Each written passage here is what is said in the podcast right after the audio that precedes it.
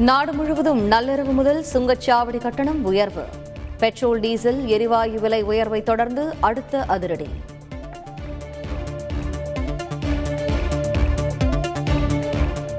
இலங்கை அதிபர் மாளிகை முற்றுகை. ராணுவ வாகனத்தை தீயிட்டு கொளுத்திய மக்கள்.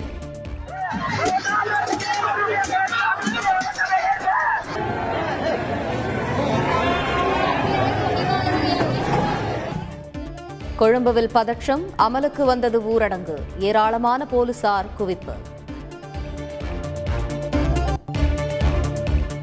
ரஷ்யாவிடமிருந்து கச்சா எண்ணெய் கொள்முதல் செய்தால் கடும் விளைவுகள் ஏற்படும். சீனா அத்துமீறினால் ரஷ்யா உதவ வராது என்றும் இந்தியாவுக்கு அமெரிக்கா எச்சரிக்கை.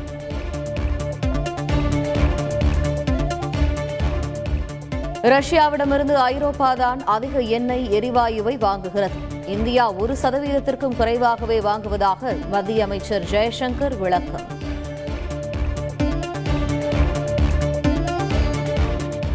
ஐபிஎல் போட்டியில் சென்னை அணியை வீழ்த்தியது லக்னோ அணி. ஆறு விக்கெட்டுகள் வித்தியாசத்தில் இந்த சீசனில் முதல் வெற்றி.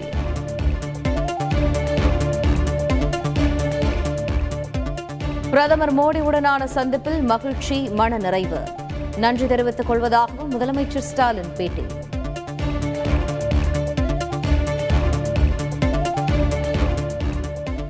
தமிழகத்தின் மிக முக்கியமான பதினான்கு கோரிக்கைகள் அடங்கிய மனுவை வழங்கினேன். நடவடிக்கை எடுப்பதாக பிரதமர் உறுதியளித்தார் என்று முதலமைச்சர் ஸ்டாலின் தகவல். இலங்கையிலிருந்து வரும் தமிழர்களின் மறுவாழ்வுக்கான நடவடிக்கை பிரதமரிடம் அளித்த மனுவில் கோரிக்கை வைத்துள்ளார் முதல்வர் ஸ்டாலின்.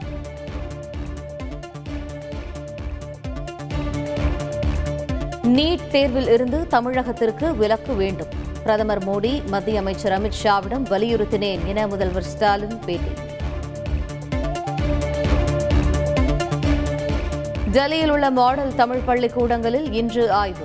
முதலமைச்சர் அரவிந்த் கெஜ்ரிவாலுடன் வரவுள்ளதாகவும் முதல்வர் ஸ்டாலின் தகவல். காங்கிரஸ் தலைவர் சோனியா காந்தியை சந்தித்தார் முதலமைச்சர் மு ஸ்டாலின்.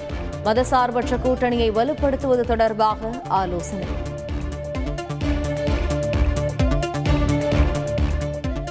டெல்லி பயணத்தின் மர்மத்தை முதலமைச்சர் விளக்குவாரா? சட்டமன்ற எதிர்க்கட்சித் தலைவர் எடப்பாடி பழனிசாமி கேள்வி.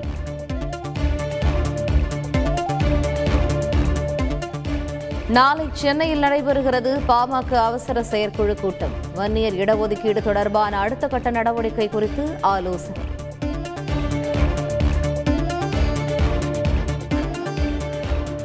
நாளை முதல் முகக்கவசம் கட்டாயமில்லை என மகாராஷ்டிரா அரசின் அமைச்சரவை கூட்டத்தில் முடிவு. தடுப்பூசி செலுத்தாதவர்கள் கட்டாயம் செலுத்திக் கொள்ள வேண்டுகோள்.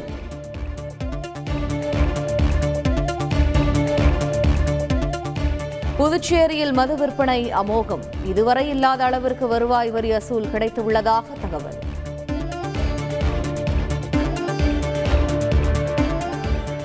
பாகிஸ்தான் நாடாளுமன்றம் ஞாயிற்றுக்கிழமை வரை ஒத்திவைப்பு. நம்பிக்கையில்லா தீர்மானத்தின் மீது விவாதம் நடைபெறவிருந்த நிலையில் திடீர் முடிவு.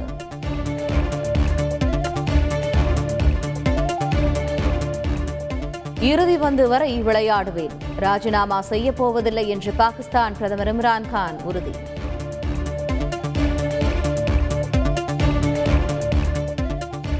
நாகாலாந்து அஸ்ஸாம் மணிப்பூர் மாநிலங்களில் பதற்றம் நிறைந்த பகுதிகளின் பரப்பளவு குறைப்பு. முப்பத்தி ஆறு மாவட்டங்களில் ஆயுதப்படை சிறப்பு சட்டம் விலக்கு மத்திய அரசு நடவடிக்கை.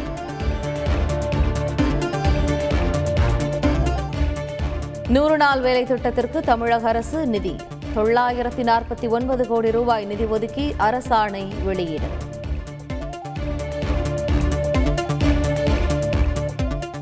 பைக் ரேஸில் ஈடுபட்ட நபர் விபத்து அவசர சிகிச்சை பிரிவில் ஒரு மாதம் சேவையாற்ற வேண்டும். நிபந்தனை ஜாமீன் வழங்கிய சென்னை உயர்நீதிமன்றம் உத்தரவு.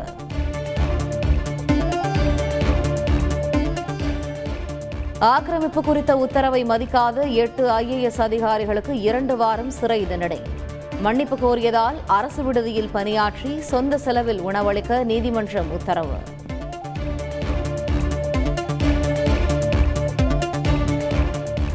ஆண்டுக்கு மூன்று எரிவாயு சிலிண்டர்கள் இலவசம். ஏப்ரல் மாதம் முதல் விநியோகம் என கோவா முதல்வர் பிரமோத் ஷாவின் அறிவிப்பு.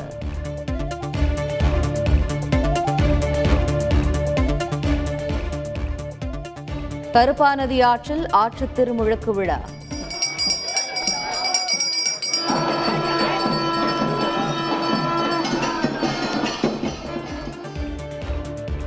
வெளிநாட்டவர்கள் உட்பட ஏராளமானோர் பங்கேற்பு.